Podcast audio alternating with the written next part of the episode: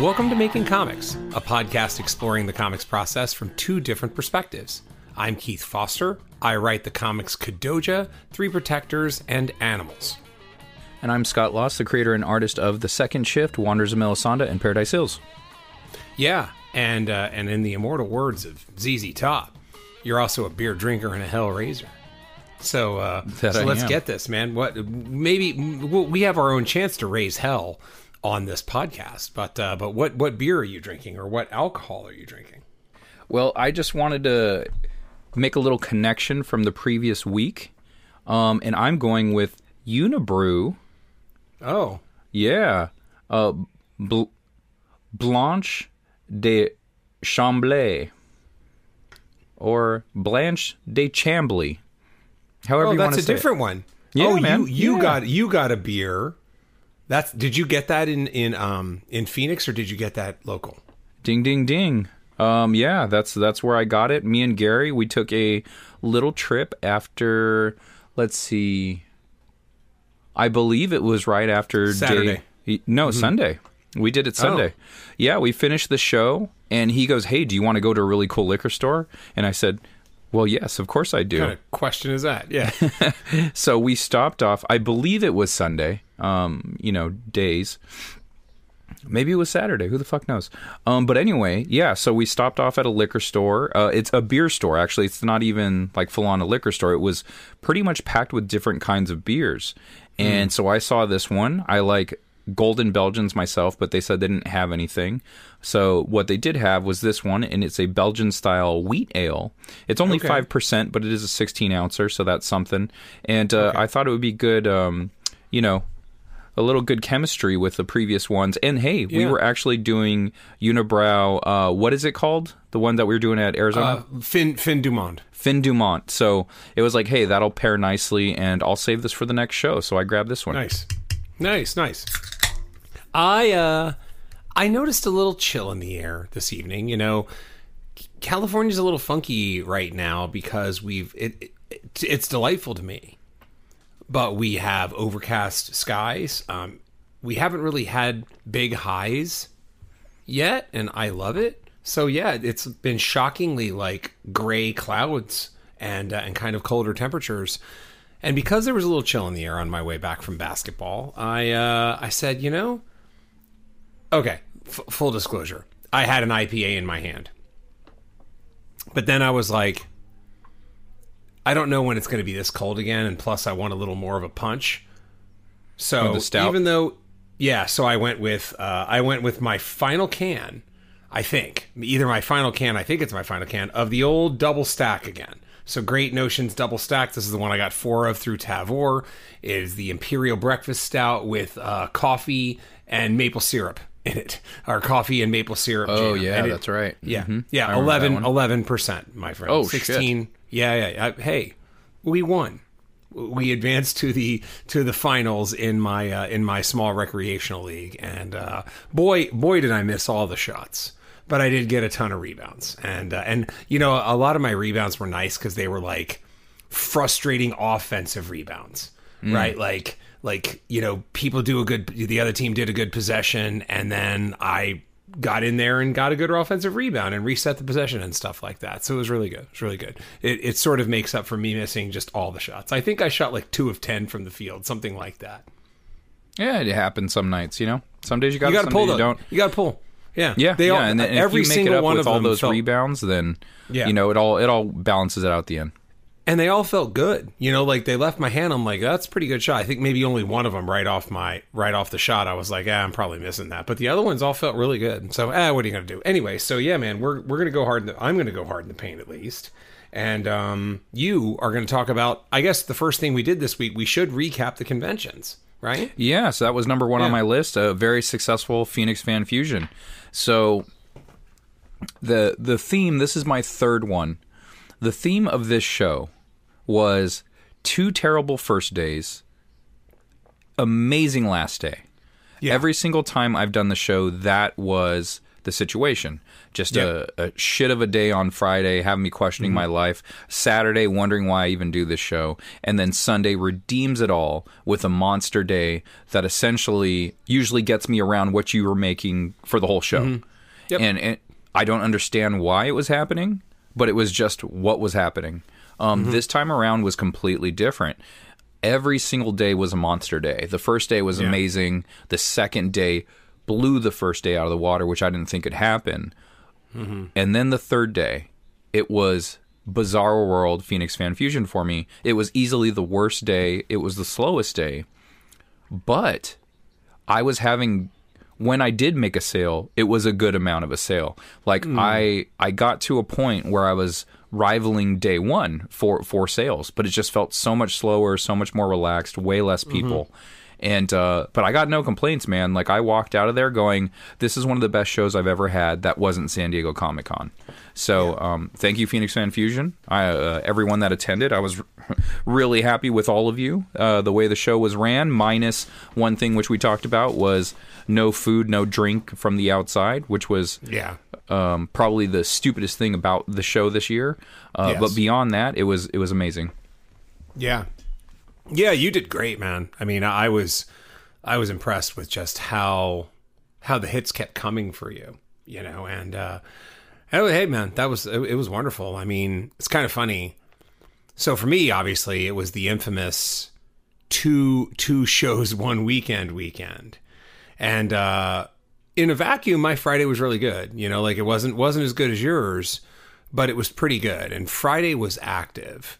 And then Saturday, you know, I don't know what it is about me and Saturdays, but it feels like my M O is that the beginning of Saturdays for these last couple shows have been so slow that it makes me question what the hell's going on. Like we are talking like three hours in and I might make one sale or zero. And it's just one of these like, what the hell is going on? And the moment, you know, like I had my little uh, nervous moment of the day there where you told me basically just stop talking and uh, and let it happen. And from that moment on, it was um it, it was great. You know, like I didn't have a monster day, but I did have a monster three or four hours there that propelled me to a really nice total for for the two days of Phoenix Fan Fusion. So for me, then, you know, the plan was always, you know, thanks, thanks to you and Gary, at least like, you know, keeping books up and selling them to people that were interested at a minimum, right? I mean, you also could have pitched people or could have done the warm handoff kind of to yourself because you're like, oh, well, my buddy does this kaiju book after you do your sale or whatever, right? Um, but yeah, you, you made some nice sales for me on Sunday. Um, and then I, you know, I went to the airport, I caught my flight home and then uh, woke up on Sunday and did Monsterpalooza and shut Monsterpalooza down. And Monsterpalooza was a little, you know, was a little wonky in that the first hour or two was, the first hour was quiet and the last hour and a half was quiet and everything in the middle was really strong. So on the whole, both shows were quite profitable for me. The interesting thing, however, is that, and, and you know, I, I was talking, I've been talking to my wife about this. I was talking to a friend about this. It, it, you know, so for me, I did two shows and each show was three days. So that is six total days of show, right? Six total days of show. Of those six total days, three of them involved me being in a booth and three of them didn't. I outsold myself by more than a factor of two to one when I was there. So if you looked at the linear, like if you looked at the convention that Keith was at, that Keith attended the whole time, it was wonderful. You know, it basically matched, you know, the combination matched both my Phoenix Fan Fusion and my Monsterpalooza total from last year. Um, and then, but then there were the three other days where, you know, I did less than half what I, you know, other people did less than half of me. And that's okay. That's normal, right? Um, if anything, I think it shows how I have evolved as someone who can sell better. You know, because my wife kind of had the, when I told her my total for the the Sunday, she was like, wow, I guess you do sell better than us, LOL. And it's like, it, it's it's because I'm more aggressive now. You know, what I told her is, had had this happened two or three years ago, I'm not sure there would have been much of a difference because I wasn't as active selling at my table. But now I am. And now I've lowered that a little bit. You know, I actually gave some examples of the kind of person that I would have, my minimum person I would have tried to kind of sell two, three years ago and how that works now. And it's like, it's way different. You know, I, I go on way less because I'm more comfortable striking out. You know, that's okay. Right. So anyway, um, but all said and done, a really wonderful, profitable weekend. And as a nice postscript to that, I did see that for next year, Phoenix Fan Fusion moved their convention back to Memorial Day weekend. Oh, hell yeah. yeah. Oh, I didn't know they already announced it. Oh, I yeah, I actually dropped it in the chat. You were probably you probably had something going on, but I think I, I dropped a picture. Um, they announced it on Facebook, and I dropped a picture in the in the Making Comics chat with Gary, and I just put like "fuck yeah, you marvelous motherfuckers" or something like that. Oh, right, right on, like, cool. Hell yeah. yeah, yeah. So you know, Monsterpalooza hasn't announced its date for next year, but they're always the first weekend in June. So you know, fingers crossed that the, all they have to do is just keep their usual slot, and I think we'll be fine. And then I can go back to doing both shows in full, which is what I like doing. I I like you know that's the hardest part, right? Right, like. I'm choosing between two shows I really like. Like Phoenix Fan Fusion I like because we have a good time, as good time as we can while we're selling. And then obviously staying with Gary made an even better time, you know. Um, to be able to walk away from that was kind of like, man, you know, like a bummer, right? Like a good show with good sales and, and good friends. Yeah, and to go to, uh, the, yeah. yeah, it's like the one show a year we got to hang out with this particular buddy. And mm-hmm. it, like to have to cut it short is... It, it sucks, exactly. you know, and it's just exactly. like, man, we were having such a good time. And, you know, here's another night that we're not going to get a hang and have dinner and, and you know, yeah. chop it up and all that stuff. Um, totally. But overall, it sounds like it was a really good weekend for you. So even though other people were selling for you the days that you weren't there, mm-hmm. you still... you know, we're in the black on both shows. And, and oh, like, yeah, hey, hey, that's great. It's just like, hey, I paid for the tables. And even though I wasn't there all of the days for each each convention, you yeah. know, I still made my nut and then some. And and yep. so that's great. And as far as like how we did it while you were gone on Sunday, it was essentially how we always do it. It's just like we watched people. If we see them looking at your stuff, we talk about your stuff first. Mm-hmm. Even when you're not there, that rule still holds true. It's just like they're clearly looking at, you know, Three Protectors or Kadoja or the yeah, yeah. or the metal cards or whatever. So you start off, you sell them on that, and then you just let them know the prices. You hang back for a second. If they don't pull the trigger and they kind of go like, oh, okay, it, then you do the pitch, right? Like, yeah. well, hey, are you, you might want to check out the books that, you know, Gary does, or hey, like, mm-hmm. these are the books that I do, um, if they move along or if they don't. Or just like I've told you in the past, and I told you that day, your stuff sells regardless of you being there or not. Like mm-hmm. there is plenty of times where you've walked away. Hey, I want to go check a couple of booths out, or I want to go to the bathroom. I'll be back. Yeah. I come back. I hand you money because yep. people walk up to the table and they go, what is this? And I tell yeah. them what it is. And they're like, yeah, okay, here's money. And yeah, I'm like, yeah. right on. You know, yeah. so so that's pretty much easy. What happened on Sunday. Yeah, yeah it was that's just cool. like that's cool. Uh, someone came by. They bought uh, Kadoja Volume One and Three, and they wanted the mm-hmm. variant of Three, and mm-hmm. then um, but they were looking for Volume Two, which you only had the singles of, and they were like, eh, okay, I'll buy One and Three. So I thought that was yeah. interesting. You know, it was just like they'd rather wait for that second volume than mm-hmm. to uh, pick up the single issues. But um, yeah, yeah, Sunday was Sunday was bizarre. Um, but even I noticed Gary, who actually used to take your approach prior to like you working with me more at shows, um, that more laid back vibe, kind of like get a, you know, get some eyes on it, get that pause and then maybe call them over or something like that. I, on Sunday, mm-hmm. I noticed there was a little bit more urgency with Gary. And I mm-hmm. thought that was really cool because we had been talking about the process of selling at shows. Now, and I don't think Gary would mind me talking about this. He he likes the more laid back, you know, hey, if you, you, you like it, hey, come hither type approach, mm-hmm. you know, just kind of lay back in the weeds. And, um, you know, my approach is more of the approach he takes when he is artist Gary or writer Gary. He puts on a different hat, right? Mm-hmm. And I do the same. And yep. this is convention Scott. So mm-hmm. when I'm doing each one of my jobs... Um, this is how I was explaining to him. Well, my job now is Convention Scott. Convention Scott's job is to sell this book to as many strangers as possible. Mm-hmm. So how do you do that? You talk to as many people as possible. And so while I understand your old approach and Gary's current approach, I feel my job as Convention Scott is to be more aggressive and try my hardest to sell t- as to many people as possible without being a carnival barker. And, yeah. uh, you know, that's the line that none of us ever want to take or cross. No. So um, yeah, that's that's just my approach to it, where it's yeah. a little like, hey, this is your job right now. You're, this is an artist Scott talking, you know, like it's it's yes, it's creator Scott trying to sell this product, but it's also convention Scott, and that that person's just a little bit more aggressive and and yep. you know, in the sense that I will actively try to talk to as many people walking by as possible. Now, I'm not going to force their hand, but I do want to mm-hmm. talk to them about their book. And if the pitch sounds good to them, then they can pick it up. If not, hey, let's keep it moving. And like you said, I'm way more comfortable with the no's than I than I ever have been. It's yeah. like, yeah, you could shoot me down. I won't bat an eye. And I'll go to the next person and I'll try to make the same pitch just because that's our job in this moment. Totally. Hey, we both even gotten good at the, we even give them an out. You know, like, oh, are you interested in, in indie comics?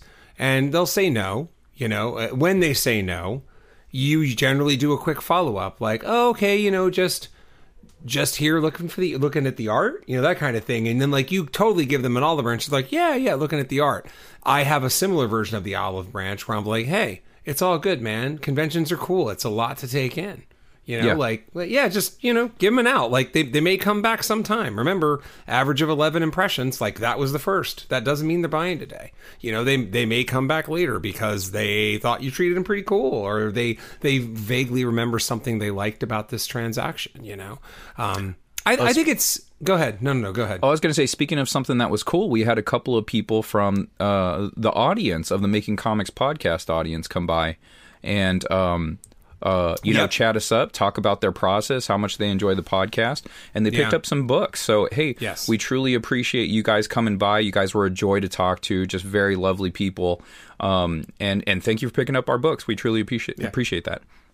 Yeah, no, t- true that. Like that, that was that was lovely. It's, I mean, it's it's lovely when someone comes up and, you know, oh, I I wanted, I knew you were here because I listened to the podcast, and so I'm so happy to be here. And tell me about your books, you know, like that kind of stuff, right? I mean, they could have t- they, they didn't have to launch right into the book stuff. We would have gotten there, but it was pretty neat. It was pretty neat. Um, I, I think in terms of selling, you know, for people out there that might be on the more chill side.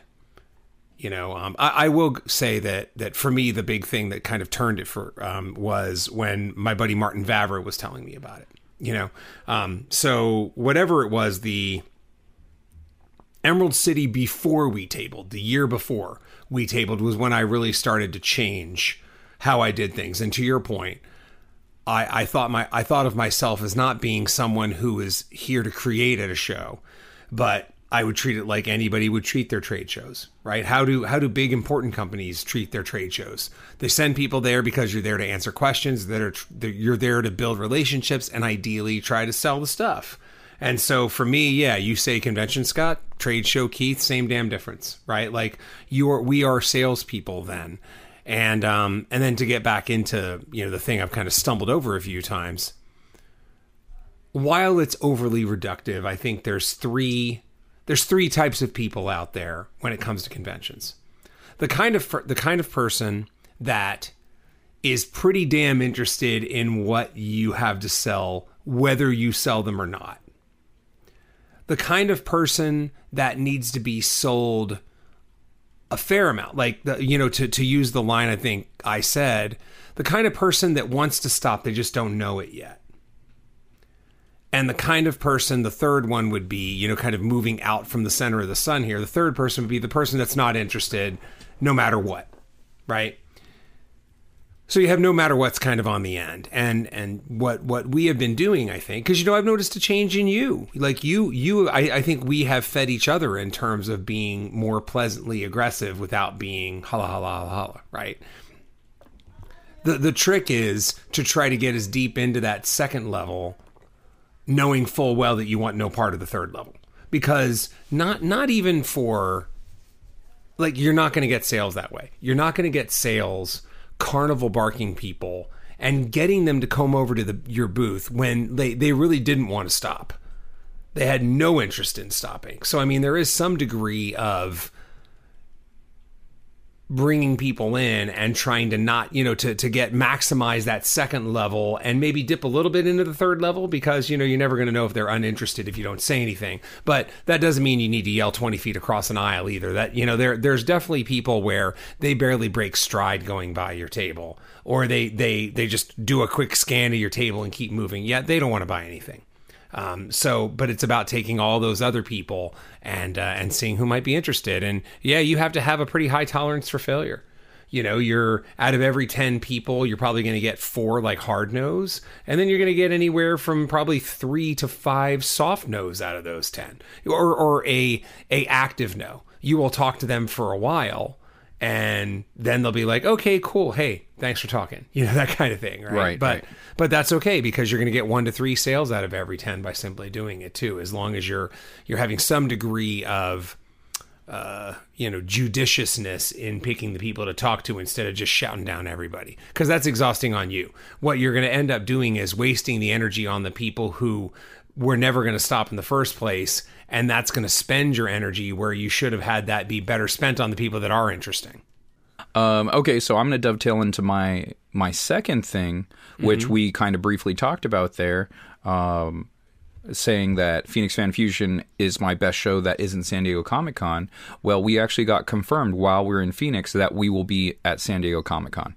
Nice. So yeah, yeah. So the Accidental Aliens got a small press table, and so we'll be there. So if you're going to San Diego Comic-Con, go to small press, look for the Accidental Aliens.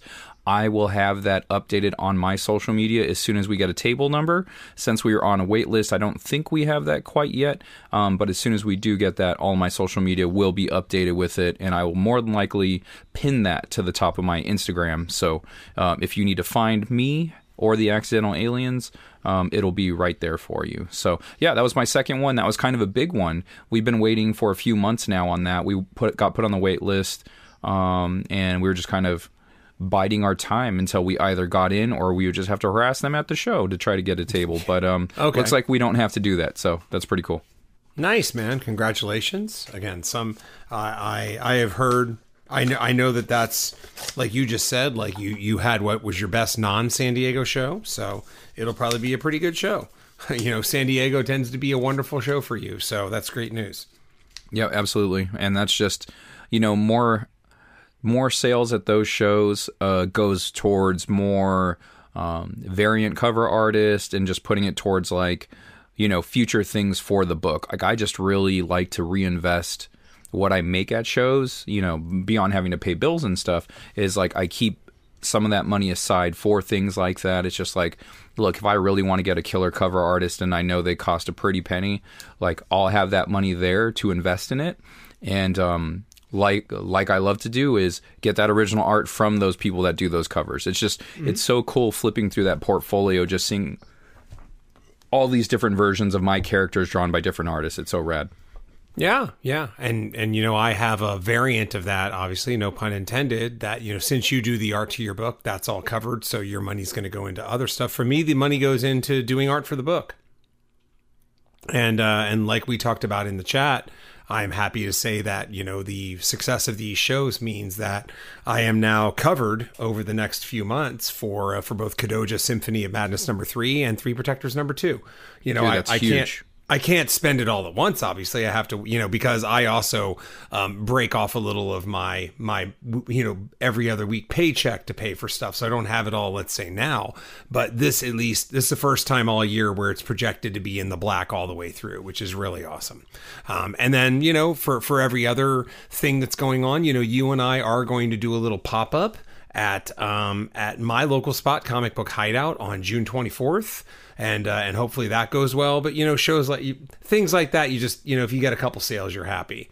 Um, what is uh, when is this episode being released? Might this episode's going to come out. Yeah, actually, great point. This episode's coming out on uh, the nineteenth. So it will be this weekend. Yeah, this is the this is the one weekend right before it. So, yeah, this Saturday, Scott and I will be in Fullerton, California at Comic Book Hideout. So uh, so come on by and uh, and check out our stuff in person and, uh, and and see what we have in store for Dadass. Um, so that was your that was your second thing. So I will go into my second thing, because the first thing was the uh, the the dual convention that I've been talking about for so long, and it finally happened, and it was it was exhausting. You know, when I one thing when I got home from Monsterpalooza on Sunday, my wife and kid were at a, like a family party, that you know, cousin or something like that, and so I I got home, I unpacked what I needed to unpack. I just flopped into a chair and sat there for an hour. Oh God, I forgot to mention. Okay, go ahead, finish You're, yours. Yeah, no, yes. you should. So, so I, I flopped in a chair and sat there for an hour. I, I was too lazy to even put on a record. I was too lazy to do anything other than like dick around on Instagram and play a little bit of this mini golf app I had. I didn't want to tax my brain to even play Scrabble, which I, I play a ton of. I was just like, I need something stupid. I need to sit here in this chair and I need to just sit. And uh, and that's pretty much what I did. I ended up doing like one Instagram post about an hour later when I summoned up the energy. But you have a weekend like that, you're just you're you're you're ready to flop into a chair and, and, and veg out and do, you know, almost nothing. Yeah, that to me that sounds like a nightmare. Like doing two days at one show, hopping on a plane, going and finishing on another show.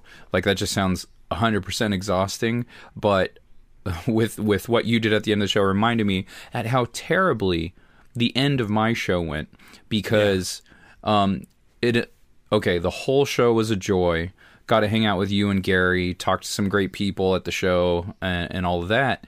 Um we had Culver's, which is a fast food oh, chain. Yeah, yeah. yeah. I, like, I, like I've eaten at it in Wisconsin. Yeah. Yeah, so I I don't get it very often. It's not here in California, at least not in San Diego. And so we were trying to figure out something fast to eat um, so I can get on the road, because I had a five-hour drive back to San Diego. Yeah. And um, he he was just like, well, I'm trying to think of something. I was like, hey, what about Culver's? I don't get that very often. And he goes, that's perfect. We haven't been in a long time. And, you mm-hmm. know, yeah, let's go do that. So we have our Culver's. Um, you know, it's just, uh, we eat there, we get some food for his girlfriend, and then, uh, we head back, right? Pack up the car, say my goodbyes and all of that. Um, great hosts, by the way. Thank you, Gary and Mary. You guys were awesome. We truly appreciate mm-hmm. you guys having us. Thank you. And, thank you. Yeah. Uh, excellent house. Very Gary, uh, furniture and, uh, vibe aesthetic to the whole place. Like I walked in, if, if, If we picked five five friends of ours, ten friends of ours, and and we said, hey, whose house is this? This is the list of ten. I, I would I could guarantee you I would have picked that it was Gary's house. Um, that's how much it felt like Gary's house. Um, but anyway, it was a great time over there. Pack the car. I hit the road. I'm making great time. Two hours pretty much flies by. The third hour, my check engine light comes on. I am three hours away from San Diego with the check engine light. I don't know what's going on. I start going up the hill into the mountains at like four thousand feet elevation into the mountains. My car starts going thirty-five miles an hour on the freeway. I am freaking the fuck out. It's a hills have eyes situation. I'm like, my car's going to break down in the middle of nowhere. I don't know how long I'm going to have to wait for someone to show up. There was call boxes every once in a while on the road. I don't know how far away it's going to be from where I am. Just all these things are going through my mind. And then the road starts to even out, gets flat. My car starts picking up speed. It gets all the way up to eighty. I was like, holy shit, my car's going eighty. Like it felt like I was flying. And I was like, oh, it's going so fast. It's kind of kind of worrying me. Like, is is it stuck going fast? Like I didn't know what was going on. And then, of course, another hill comes and the car slows back down, thirty-five to forty miles an hour. It's basically me panicking for two and a half hours until I get back into San Diego, where I finally calm down and go, even if it breaks down now, my girlfriend can come get me. Like, yeah. I, I'm okay yeah. now. So the car makes it home, but man, was that a fucking journey. So sounds horrible. Well, I mean, it's one thing. If you were in the car, like we rode there together, we rode to Phoenix yeah. together, you know, Keith has the second show, so he has to fly out. I would be stuck in the middle of nowhere by myself. It's just yeah. like, that just seems fucking terrifying. And yeah. um, yeah. I, I was so lucky that my car made it back and I got it repaired today. three hundred thirty-three dollars later, not mm-hmm. as bad, not as bad as I thought it was going to be. A little yeah. like after I looked up the code, so I went to O'Reilly's, found the code. I thought, okay, it says, according to Google, I'm Googling all this shit. They're like, it's about an hour's worth of work, maybe two. And I'm like, okay, I, I might get away with this, you know, fifteen, twenty dollars part and one to two hours labor, eh, two hundred, two fifty bucks, maybe at the most, maybe one hundred twenty-five. Mm-hmm. No, it, it was three thirty-three. So I'm yeah. like, okay, I thought initially it was going to be like a thousand. I thought I was screwed. So um, yeah. I'll take the three thirty-three. And anyway, that was just an event. So um, something I didn't and couldn't prepare for, you know, like I was having a little bit of car issues before we left, but I thought I got it taken care of. And then all of a sudden this whole new thing comes up. So when you have a little bit of an older car, that's kind of how it goes. You fix one thing, something else breaks. You fix the other thing, another thing breaks. So fingers yeah. crossed, this is the last thing for a while. But I had to let you guys know about the end of that convention. After having a, such an amazing convention, to have such a shit drive home was uh, quite the balance.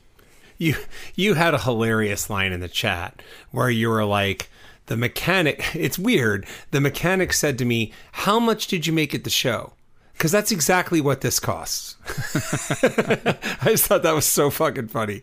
Uh, anyway, so yeah. Also it, it's anal. Good.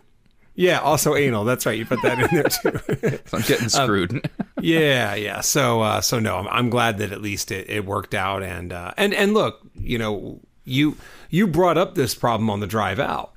You know, that was that was a great subject of conversation where it's like, well, I had this problem, but it it was a an inexpensive fix. Things look great, you know, and but yeah. you know, you drove six seven hundred miles, and things that are great at mile one hundred may not be great at mile five hundred, right? So anyway, glad it all worked out, and that uh, wow, that yeah, it just sounds like a terrible drive. So uh, so glad glad it, it was not any kind of horror film situation. Yes, back back to positive things. Yeah, yeah. Okay, so this one is more from last week, but it was a carryover because when we have a guest, we just talk about one thing and then we move on. But I wanted to mention this because uh, last week's one thing was that I have three stories that I want to write equally, and um, but I wanted to mention that about this this new comic that was just this spark idea from a place of weirdness a couple weeks ago. I was I was thinking through it enough to where I had to call up my editor. I had to call up Mike. And I'm like, Mike, I have this idea for a comic. And I want to tell you about it. Because the one thing I don't want is to not consult with you, write this whole thing, and then three months later, you're like, what the fuck is this? You know, like I, I want I want to make sure that I'm on the right track here. So I tell him the idea for a comic. I just wanted to see if anything tripped him up. And it didn't. That's what was awesome. So the, the the neat thing there is he he liked the idea. He was like, yeah, yeah, this is cool. He said that there was only one thing about it that that potentially tripped him up. And it was good to hear on that, right? So, you know, someday I'll be able to talk about all this stuff. But, you know, this is such a new, fresh idea. And I think it's a pretty interesting idea. You it know, is. Like over the course of the weekend, I told you and Gary, like, this is... Look, Kadoja and Three Protectors, I'm I'm very proud of them. But I'm writing those to have fun. Like, they're very, you know, like, just what I feel in my gut about shit I like. Like, they're gonzo giant monster movies and, and kung fu and just fun stuff that I'm trying to put some degree of, of art artistry to. Not elevated a lot. You know, I'm not here to make a goddamn think piece. I mean, it's giant fucking monsters, right? But... I wanted to try to elevate it to like that B plus level of quality at least and have it have some, you know, a lot of fun and wonkiness, but also some goodness. So this new comic is not that. This new comic is, you know, an actual bit of a thinking comic and, uh, and something that's going to be fun to write, but it's not going to be, you know, kind of hit you. I mean, it's going to hit you in the head and hit you in the gut. Where I think, you know, the the idea with Kadoja and Three Protectors was always to hit you in the gut and then leave you at the end going like, oh, wait, he gave me a thing or two to think about there. That was always the design. So anyway, uh, Mike Mike said, yeah, I like everything with, with the caveat of this one thing. And then he also said, no, I'll give you some homework if you want it. He said, there's a film. Do you know about this film? He proceeded to tell me about the film. I'm like, no, I didn't. But that sounds very great for what I am doing. And I watched it three hours later. And uh, boy, it, it ended up being a great reference for for what I'm going for, you know. So very cool to have that editor figure, you know, in my case, right? Mike is a, is an awesome editor, and, and I love being able to, to throw stuff at him and have him, you know, in the moment kind of tell me like, okay, this, this, this, and this, right? So um, we're going to talk about Mike again for my final thing of the week, the next thing. But, uh, but for those of you out there, I, I highly recommend having an editor or someone that serves as an editor. You know, you don't have to have an official editor. As long as you have that person, that's your sounding board, that's, that's going to give you honest feedback and even challenge you on what you're doing so that they can push your story to a new place. So that is part one. That is the first editor conversation I had this week. And then you'll see that when I get to my next thing, it also ended in an editor conversation. Right on. Yeah. Editors are important. Uh, important. Important. They're so, Im- they're so they're important. They're certainly important. They certainly are. Um, yeah. Mike is an excellent editor. Um, and yeah, it, it's always great to run stuff by him and see what he thinks, because he'll definitely let you know. He doesn't mm-hmm. sugarcoat stuff. And so nope. when he feels a certain way, he feels a certain way. And you will find out. So mm-hmm. so that's awesome that he had no problems with what you're doing, and it was all pretty mm-hmm. clear. Yeah, um, yeah. Awesome. Yeah, and so my next thing was reordering books and prints in time for shows. So with the announcement that we are going to be at San Diego Comic-Con, yeah, I need to restock books. Here and after, you go again on your own. Right. It's just like, I was just doing this. I just ordered books. I have to reorder books. You just fucking books. did this. I-, I thought this was actually going to be last week's thing that you were just making up for, but it's it's fresh. It's fresh yeah, it's, and clean. It's, yeah, super fresh, yeah. super clean. Uh, the yeah. benefit of having... Well, I guess the downfall of, of having such a great show is you ran out of books, so you need you, you yeah. need to spend more money to buy more books. Totally. So that's exactly what I was in the process of doing. Um, there's this wind down that I like to do after conventions, and I think most people do it. You basically take inventory of what you have left, what you sold, and then you replenish your stock. So mm-hmm. um, you should have a backlog of things like prints, books. Um, so as soon as you sell out of them, you can replenish them. I have a specific box, like it's a a, a pretty good sized bin. It's a plastic bin where I keep um, two boxes filled with comics. Those are my convention boxes. So I know when convention time comes, those bo- that box is ready to go. All of my comics are in there. Um, I take account of how many I put in each box. So I'm so like one of the things I do is, when I do the show, when I finish a show, I count how many I sold of what books. Mm-hmm. And then I make sure I have at least that amount in those boxes when I do the next show. Because you never know how much or how little you're going to sell. So regardless, if you don't sell that many, at least you have them on hand just in case you sell uh, through them. When you count the books, do you act like the Count from Sesame Street? Like, I do. Second Shift Volume one, I sold one, ah, two, ah, ah. three. Keep on going up, like twenty-seven, twenty-eight, and I am done. And then anyway. I eat my own cereal. Yeah. Um, I don't. I, did you ever? Wait, he had his own cereal, right? No, that was like Count, Count Chocula. Chocula. I think. I think they had a That's big a turf guy. war back in the seventies. I think so. I think the Count from Sesame Street and, and Count Chocula, like they had like a knife fight, like in right. Beat It. I'm pretty. I'm pretty sure that the Beat It knife fight is based on the infamous Count. Serial street wars from the seventies. Mm-hmm. Purples versus the browns. Yeah, you you get it. You know, I mean, would you rather eat purple with a cereal or brown? Wait, how did brown win? That doesn't make any sense. Anyway, sorry. Please continue. Get bigger with knives. Your point. Yeah, that's um, true. I forgot what I was talking about. What was I talking about? Oh yeah, well, what we were books. talking about was Count Chocula's sick knife fight skills. Yeah, yeah, um, yeah, man. So I, I went through, I replenished all of the books. I'm actually missing some now. Um, so what was cool about this show too is I've been trying to sell through single issues of The Second Shift that's in the trade, and I was able to do that with um, issue seven is now gone. Um, I think the only book that I have left is issue eight. It's like six copies of eight, and I think. Um, seven copies of ten. But the ten, what I'm doing is, since it's the second part of a two-part story, I'm using it as an incentive. And they were also Kickstarted books. So this is another thing. When you do Kickstarters, like it's the way that Keith and I, I know that Keith and I think about them is, those are free books. Mm-hmm. Basically, all the backers helped us pay for those extra copies of the books. So yeah. since I'm out of part one of this two-part story, I don't want to reorder part one of the two-part story. Like, the whole point is to get away from the singles to go to the trades once yeah. those trades are created. So what I've been doing as a little incentive at shows is, if you pick up all three issues of Wanderers, I'll throw in an issue of Second Shift for free as a little mm-hmm. sweetener. And that usually kind of gets the deal done. You know, yep. like if people are kind of like hemming and hawing, I put that out there and it becomes an instant way to get that sale. Mm-hmm. And so I'm just getting rid of kind of like dead stock. So I, I will get rid of those issue tens, no problem. And then issue eight just becomes the one that I point to and go, if you want to just try one issue of the series, you can try this issue. It's a one-shot story. You can get to know the characters, blah, blah, blah. Mm-hmm. So um, that was a nice nice thing with doing the show, but also selling through a lot of the books. I had did a small reorder of the second volume. I sold through most of them. I think I only had seven left, so I just reordered more for San Diego Comic-Con. And, uh, you know, like I talked about a couple weeks ago, double count, uh, dub- double check your count that you're sending to your printer.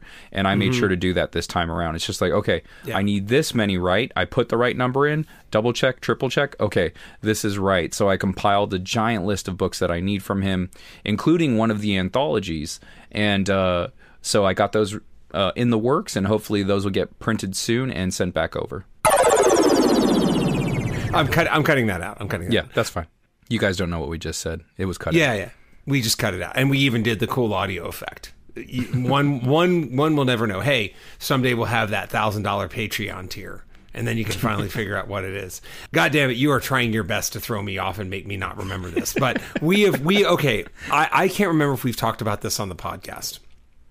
But Scott makes a great point there about this this idea of bookkeeping, right? Don't worry, don't worry, don't don't you don't you fucking fast forward here. I'm not going to spend much time on bookkeeping, I promise. But when you are thinking about your sales, there's the natural thing to think, what did this cost me, right? The financial term of cost of goods sold. So if you sell a, you know, whatever X dollar book, it costs you another amount. When you kickstart your books, the cost of goods sold is zero. You didn't pay for that for it. You kickstarted it. Backers paid for it, and then they got their copy. And as a result, you are left with copies that cost you nothing. So what Scott is doing, I do it too. You you use, you leverage those copies as best you can. You know, currently, I'm sitting on a fair amount of Kadoja Symphony of Madness number ones. And as this records, I'm getting my Symphony of Madness number twos tomorrow. So I'll actually nice. be starting to package my Kickstarters and get them out over the next week or two. Um, they're still helpful to have, you know, like it may take a while to sell them through.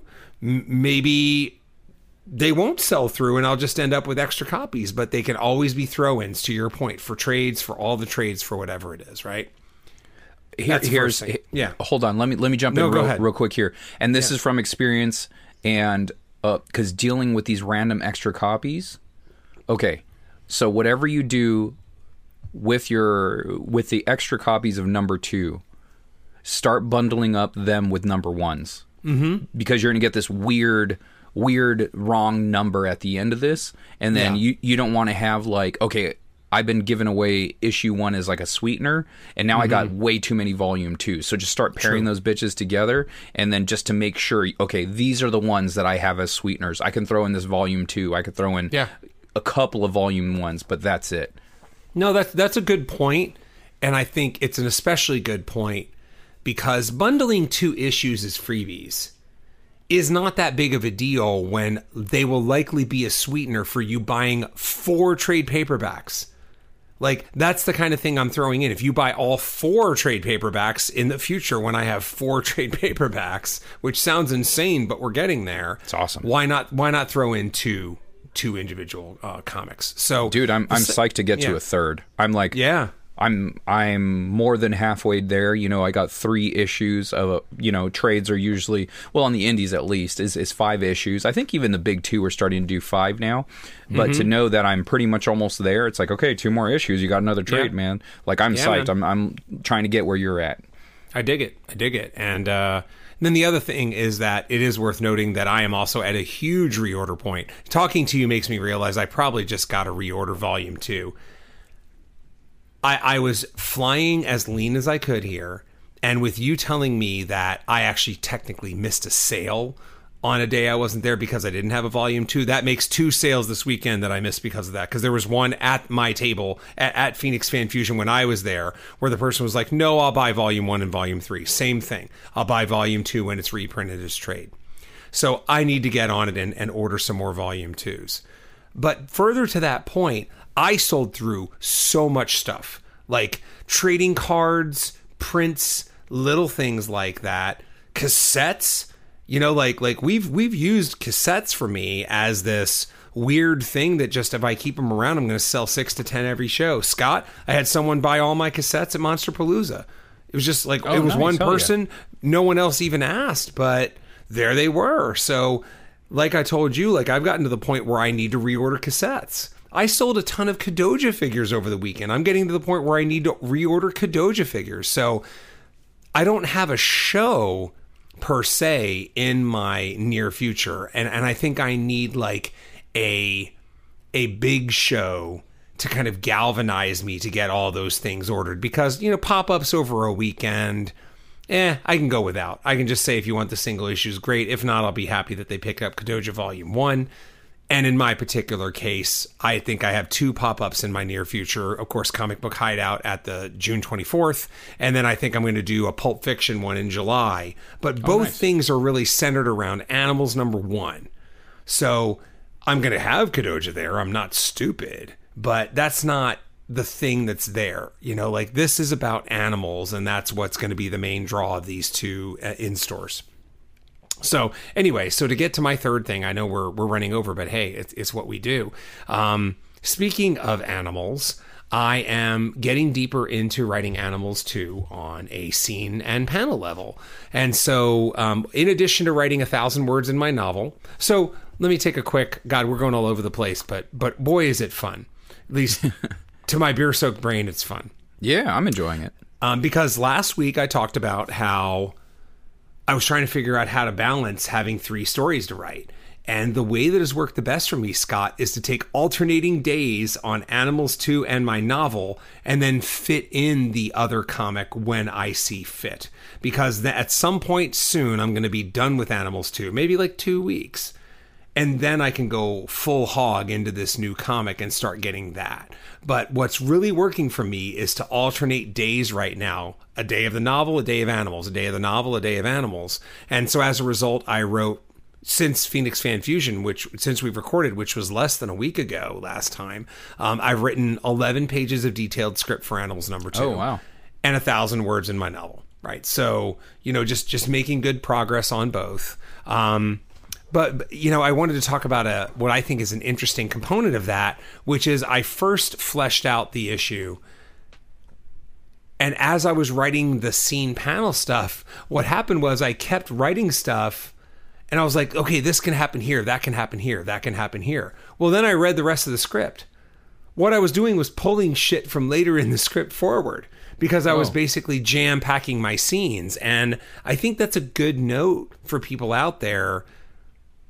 When you think of stories that are like the slow burn thing, right? You've heard me say slow burn, quiet horror is a phrase that you hear a lot too. There's a danger in slow burn horror and slow burn anything. The danger is there's no burn. It's just slow. And and you don't want that. You don't you don't want a slow story. There there's definitely an art to having something that is a slow burn. But just remember that even in your slow burns, you got to keep the story moving forward. You got to have something happen all the time. Something always has to happen. Now, sometimes that something is not plot and it's actually character development. That's okay, especially in a novel, in a, in a comic, a little less common, but slow burns are okay. You just need to understand how things are moving along. So by the time I realized this, Scott, My my twenty-five page script, I found that I was on page sixteen and I had used twenty-five pages worth of ideas. So while I spent a little bit of time, you know, I wrote like the eleventh page today, actually, and then um, had some other stuff happen and like started kind of working it forward. And I'm like, oof, like as of right now, all my ideas kind of end on, you know, a few pages early. It's not, it wasn't page sixteen. I, I dumped things forward and it was like a twenty-one page comic, something like that, right? Well, I want Animals to be more of a thirty, thirty-two page comic. So what I did was I put some more stuff in there and and filled out the comic. And then I realized that I was at a spot where there was something I wanted to do for sure with the comic, but I needed to call my editor. So I called Mike again. And I said, Mike, I got a couple I got a couple ways to go here. I want to know which one you want. And it was kind of funny because I told him the one, and then I told him the other, the second one. And he was like, okay, so definitely the second one, because if I read a comic that had the first ending in it, I would be very upset. It would devalue the quality of everything that came before it. So like if I read that comic and that was your ending, I would have been really mad at you. So I was like, well, well, it's okay, Mike, because, you know, I wanted to go the second way, you know, like that kind of thing. Right. So so he was like, yeah, that's the way to go. And then we started talking all of that through. And what I like is, so for people out there that that haven't read Animals, it's it's a nasty little book, right? Like some nasty shit happens. And if you read Animals one and like it, there's some nasty shit that happens in Animals too, you know, and uh, and I was happy that everything that he liked was like the nastiest possible way I could do something. And um, and so, yeah, that's, it was that's funny because that's what he likes about my book. When when Second Shift gets really gory, he goes, more of this. Yeah. That, yeah, I think totally. That's just his, that's his vibe. He likes likes yeah. the fucked up shit. yeah, yeah. So so what happened was um, I I kind of laid out this second thing, and I told him like this kind of this big moment. It's going to be a big splash page in Animals two, where where something uh, that's I, I like to think of, you know, interesting happens, and uh, and then we keep on talking, and I'm like, okay, so you like the way I'm going here. And you you like that. And then he's like, yeah, and what I like about it is, and then he pontificates on something. He's like, well, you could do this, you could do that. You could even do blah, blah, blah.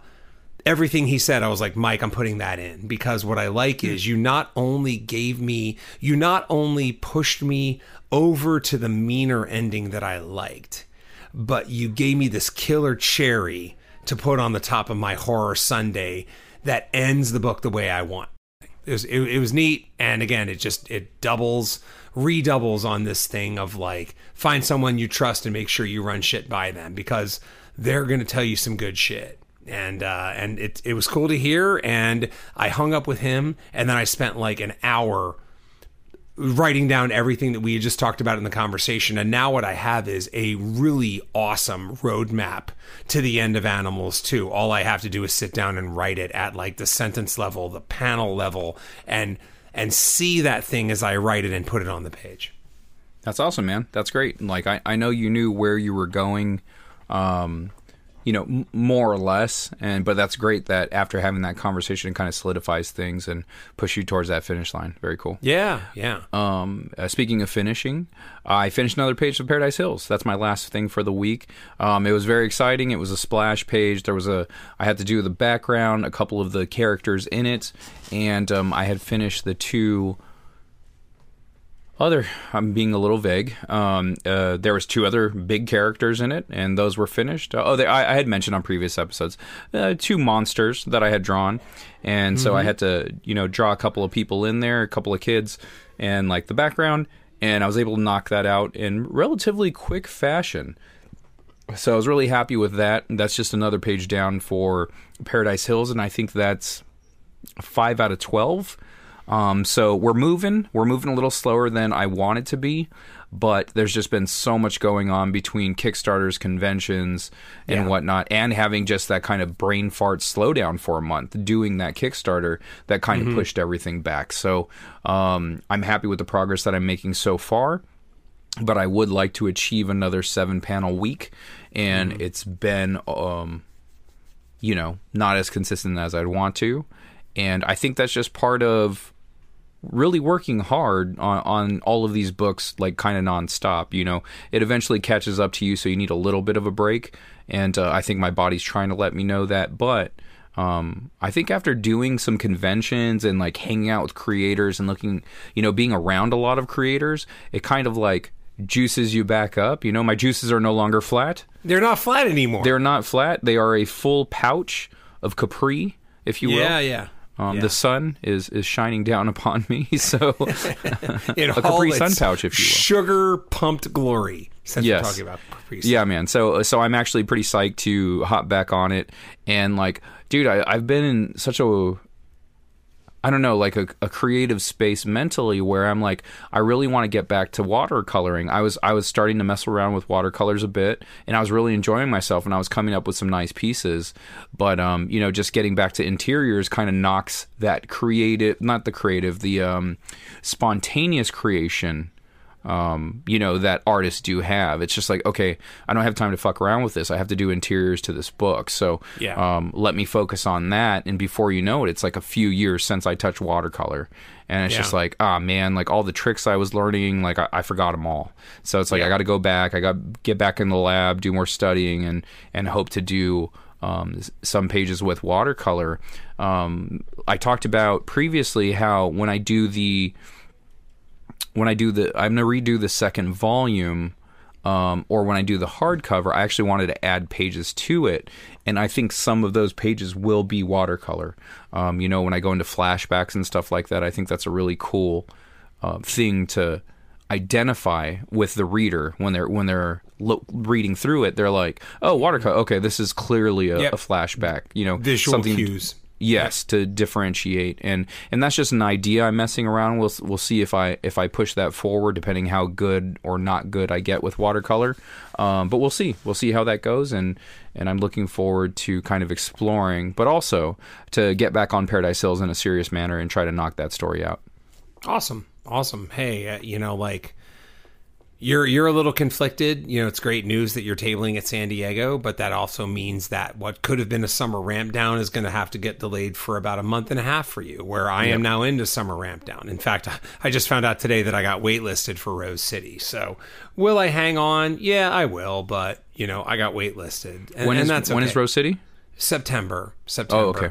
Um, so, yeah, as of right now, I don't have any shows for the rest of the year. I mean, I think I can f- get into a few and at least uh, make that happen. But those are later in the year. So we'll see. And that that's OK. I'll, I'll ramp down now, and then we'll figure out the shows later. You know, um, yeah, I'm good. I'm good at tapping out in July. Like I yeah, was like, yeah. If we don't get into San Diego, that'll suck, because I've gone to San Diego pretty much every single year, one way or another, as a fan or as a as as a worker. Um, mm-hmm. Since I was like thirteen. Yeah. So to like miss it would be really strange, but like yeah. to go just as a fan now would also be very strange. It's like, yeah, yeah, yeah, that's kind of not my experience with conventions anymore. I don't go just as a fan, especially downtown San Diego. It's such a clusterfuck. It's just yeah. like, I'm not going to go there just to try to snake some comic books. Like, I, I don't really know, like we'll see. But then, hey, when we got that news about the table, I'm like, all right, all of those concerns that I was having are now out the window. Yeah, for me, it's easier because I've never gotten into San Diego, exempting that Black Friday one from a couple of years ago. So for me, San Diego just becomes the one time a year where I can walk around with a pro badge and figure it out, you know? So anyway, so let's get into our main topic. I, I, I don't think the length of this episode episode should deter us from the main topic. Plus, I think we're going to be bullshit free this week. We do have a mailbag thing that we want to talk about. So let's talk to our um, our main topic. I, I don't think this is going to last too long, but we're titling this Leaning Into Conflict, which is going to save us some space. So something I have seen is that I feel that people are backing off from making the conflict as difficult as it should be. And that's why, you know, regardless of the length of this main topic, I want to remind everybody out there.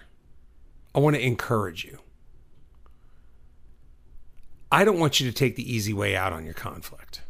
I want you to make things messy. And that's, look, that's my training. That's my training as part of the U C L A extension um, from my mentor, Mark Sarvis, who I, I, I should name check here because, you know, he, he informed me of a lot of this. You know, you, you want to make things messy. You want to make them as messy as possible.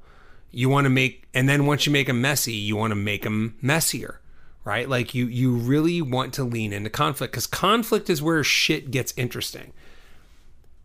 Somewhere in our previous one hundred thirty some episodes, I think we have talked about this, but it's worth saying again. for those of you that are not completists and haven't actually listened to every single issue and also have a complete perfect memory of all of them, which is like nobody, right? Conflict is not arguing.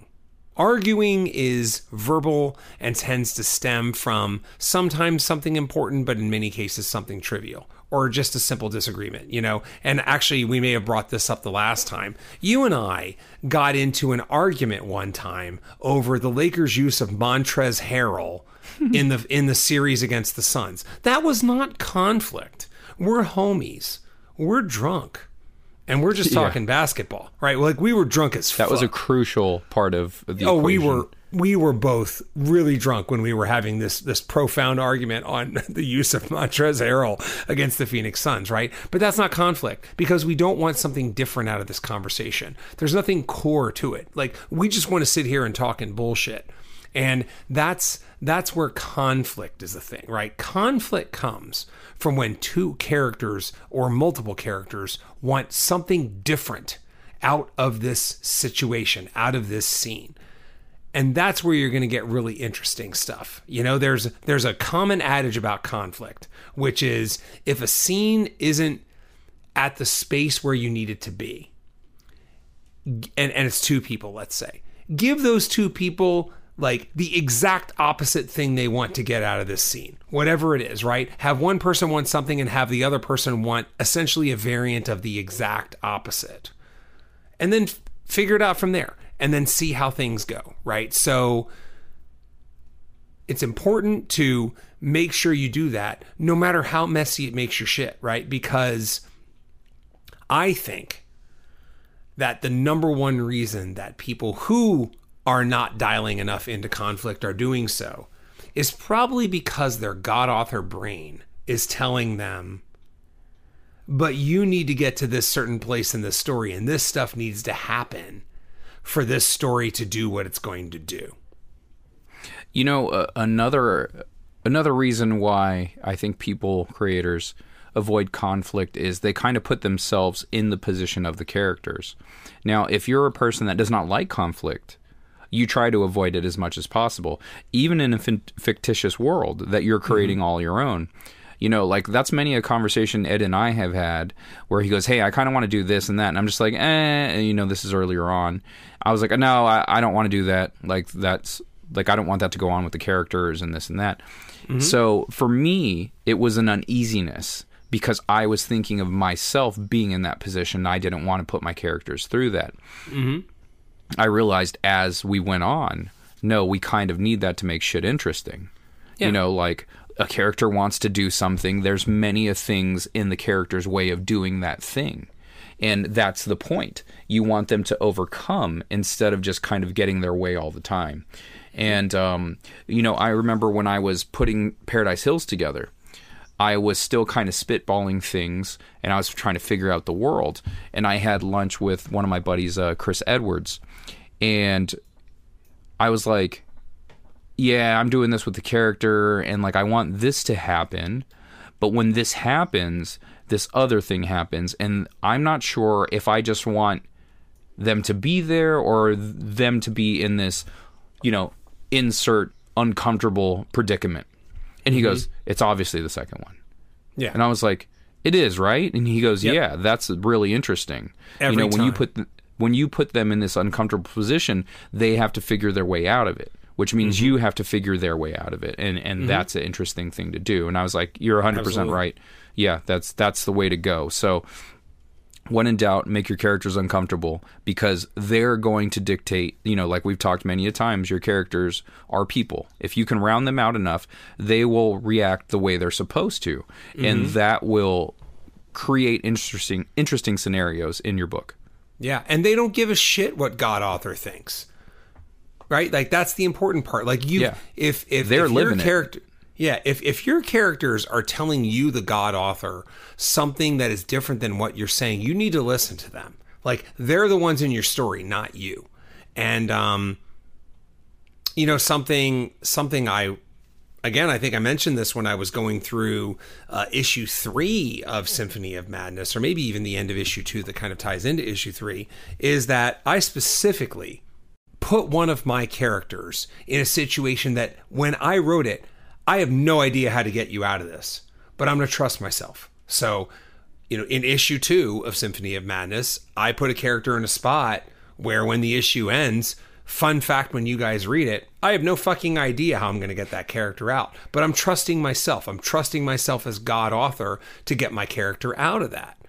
You'll have to read on to see how it goes, right? But part of me does wonder, as we're talking about this, if that's one of the reasons that God authors want to avoid conflict. It's like, you need to bet on yourself, and maybe God author somewhere in the back of your brain, you're thinking like, oh, I don't know if I really want to get him out of that. Well, trust yourself, put yourself up. You know, like we always talk about this, this thing about how scene, I mean, act two of a, of any story is the quote, put your characters up in a tree and throw rocks at them, right? Like that's the classic adage. Well, as an author, you know, put yourself up in a tree and throw rocks at yourself. Right? Like, I know that's kind of meta because you're you're you're now doing to yourself what you're doing to your characters, but I also think it's a good place to be. Like, challenge yourself to get out of this position, you know? And I think what you were saying about the characters, you know, so one of the things that could be informing this, you know, not wanting to lead into conflict is God author maybe not wanting to dig themselves out of a hole, you know, but we just answered that. The other thing could be like kind of a hint at what you were just saying, right? This idea that that most characters, especially when we start, are going to have some element of us, the author.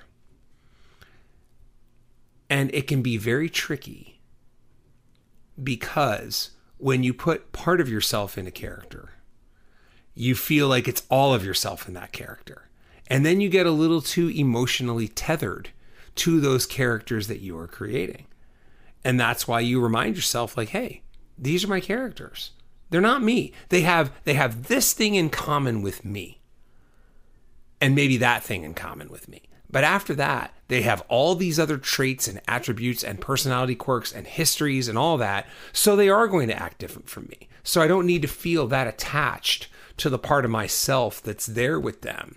Um, I can just let them sort of be their own thing, and that'll spin out in its own way. And then we go from there, you know? So I think there's a lot of aspects to that. And, and in fact, talking about these aspects has helped me, has helped me understand why I think people might be a little reticent to avoid conflict uh, when they're doing their writing. But, uh, you know, they're good things to keep a watch out for with yourself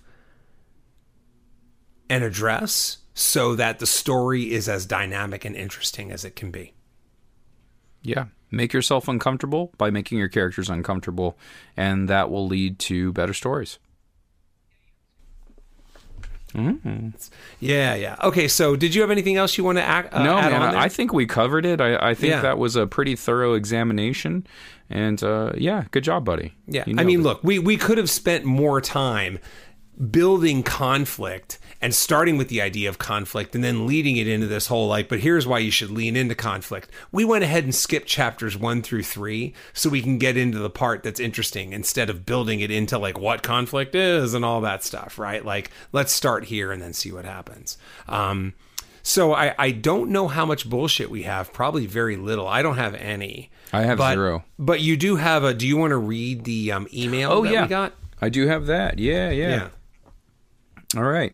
Hey guys, big fan of the pod. I've been making my way through all the episodes. It's motivating to hear you guys talk about your trials and success. My question is, do you know if any of the larger companies like Dark Horse or Image accept complete full graphic novels? And if they have, to have a set number of pages per chapter? I have been working on a comic these past few years. It's about one hundred fifty to one hundred sixty pages. It's the first half of a completed story, but the goal is to do sequels. Each chapter has about twenty-three to, uh, excuse me, twenty-eight to thirty-eight pages plus a plus the chapter cover page. Do you think publishers would ever take a large book that doesn't come out in smaller volumes? Thank you, Levi Kleeman. Thanks, Levi. Thanks for the email. We really do appreciate that.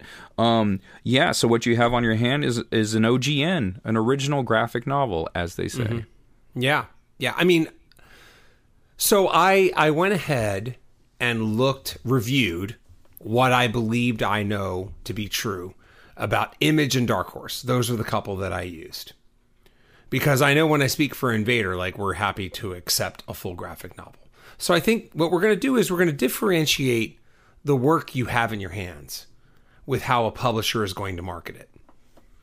So when I look at Image and Dark Horse's submission guidelines, a lot of times what they will say is, give us, give us your pitch, give us five pages, ten pages of what it is, and then give us the guarantee that the creative team that did these ten pages is going to do the whole thing. And if we like it, we're going to tell you to go with it. You know, like I, I have a, you know, like, look, Will Perkins, who's done some Kadoja stuff, has books on Dark Horse. And so this wor- this applies for them. So if, you know, for those of you out there that were, that were paying attention to Levi Cleeman's thing, he's, he's basically got a con- completed graphic novel. So that checks all the boxes, right? Like, you have five to ten pages. Your team is consistent all the way through because you've done one hundred fifty or one hundred sixty. And it's just a matter of whether they want to do it or not. So I would argue that Image, Dark Horse, and I can speak for Invader and probably some other publishers, you know, in Invader space, kind of in the in the indie, meaning indie section. What I want to see is the whole thing.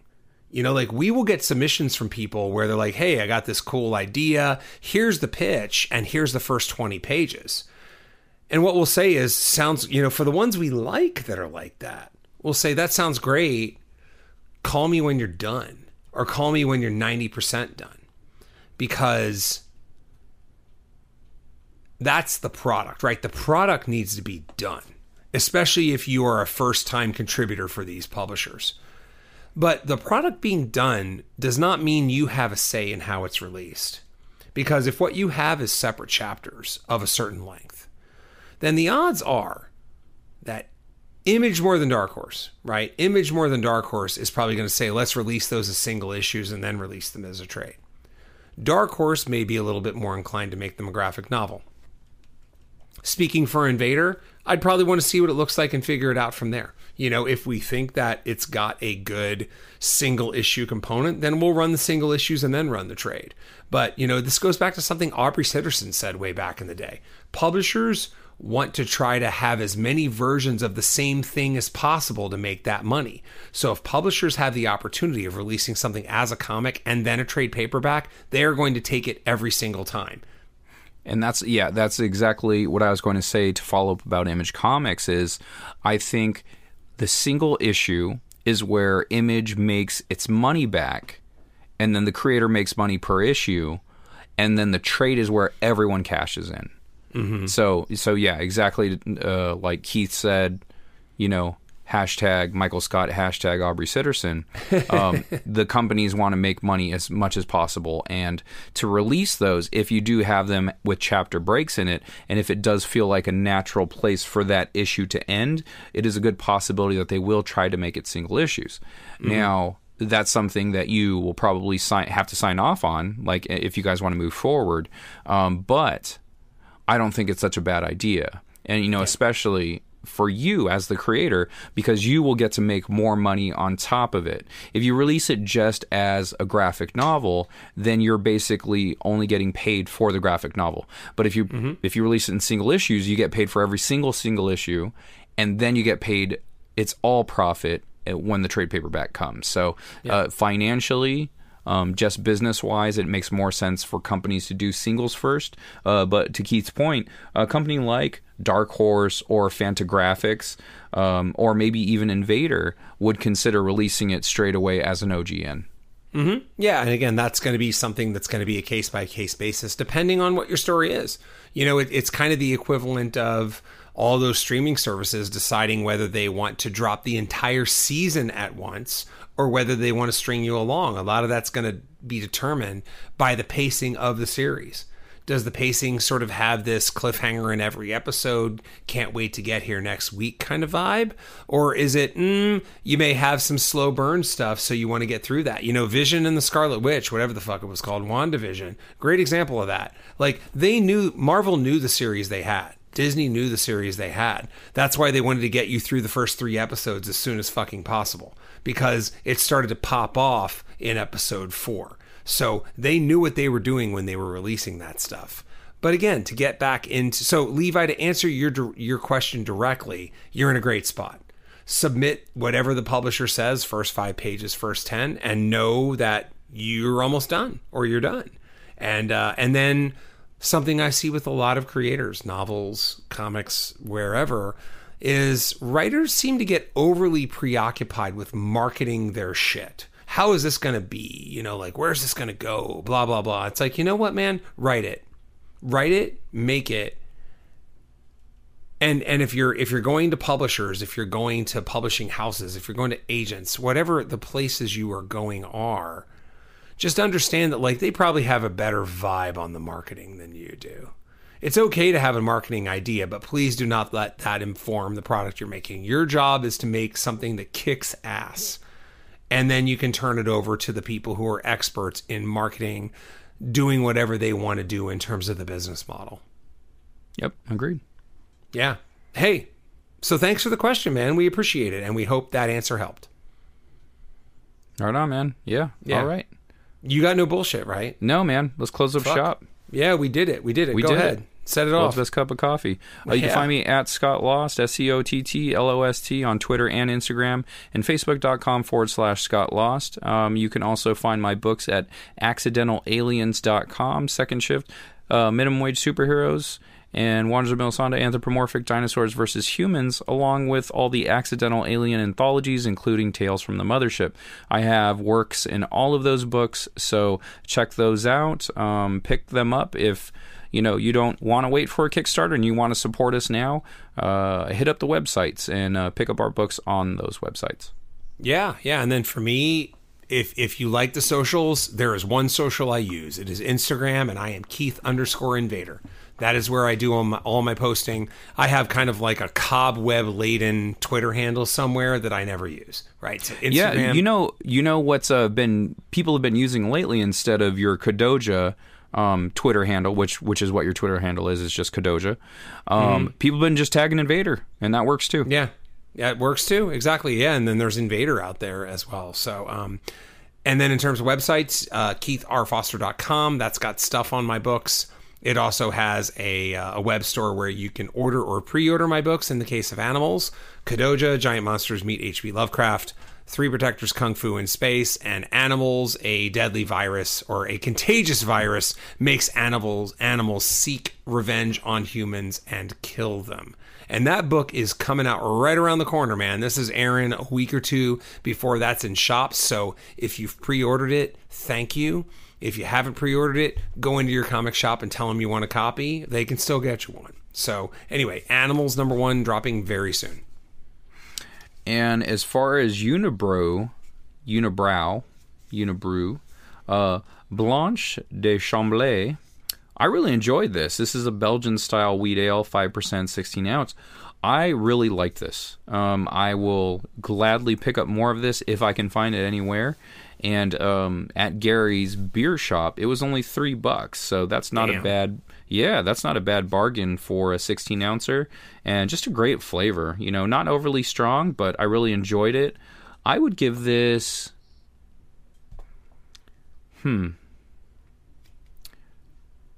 just a nice sipping beer. Mm-hmm. I would give it an eight. I would give it an eight. I feel like I've been okay. giving a lot of eights lately. Yeah. But it's well-deserved. I, I would definitely go back to this at that price point and the size of it all. Um, I really enjoyed it. Okay. Yeah, I mean, look, Great Notion Imperial Breakfast Stout, still nine point oh. Still, man, I hope I get these lyrics right. Hitting corners in them Lolos, girl. Still taking time to perfect the beat. And it's still got love for the streets. It's not the D R E, but it is the Double Stack by Great Notion. So, yeah, it, it, it's, it was born a nine, and it is a nine. It's a wonderful beer. Hell yeah. Speaking of eleven percent, that has nothing to do with five stars, but give us five fucking stars. Apple, Spotify, wherever. Write them on your wall. I, I don't care, right? Well, okay. Writing them on your wall is nowhere near as productive as giving us five stars on Spotify and on iTunes. I mean, if you write them on wire, you're like, I'm outside your house, and I'm gonna write five stars on your wall. And like, I don't know if I like that. I don't know if I like you wanting to come into my house for vandalism.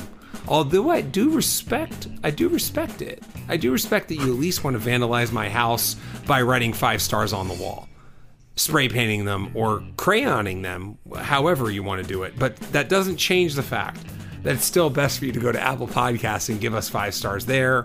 Words, look, reviews are great. Words are even better. It helps. It helps spread the word. You know, something that we are thrilled with is that we continue to get listeners every single episode. It means that we're making something out there that has value to you guys. It means you're telling your friends, and and a great way to, you know, tell a bunch of friends who you have never met about the podcast is five stars on the podcatcher that uh, that you listen to. And you can hit us up at making comics podcast at gmail dot com. If you have any questions, comments, concerns, uh, uh, maybe a subject matter you'd like us to talk about, uh, a question just like Levi, uh, making comics podcast at gmail dot com. We'll respond to you, and then we'll talk about it on the air. If it's something interesting and something we haven't tackled before, uh, we will do it there. Yeah, man. Hey, we did it. We got to the end of the episode. Thank you so much for listening, and, uh, and we'll see you next week. Yeah, yeah.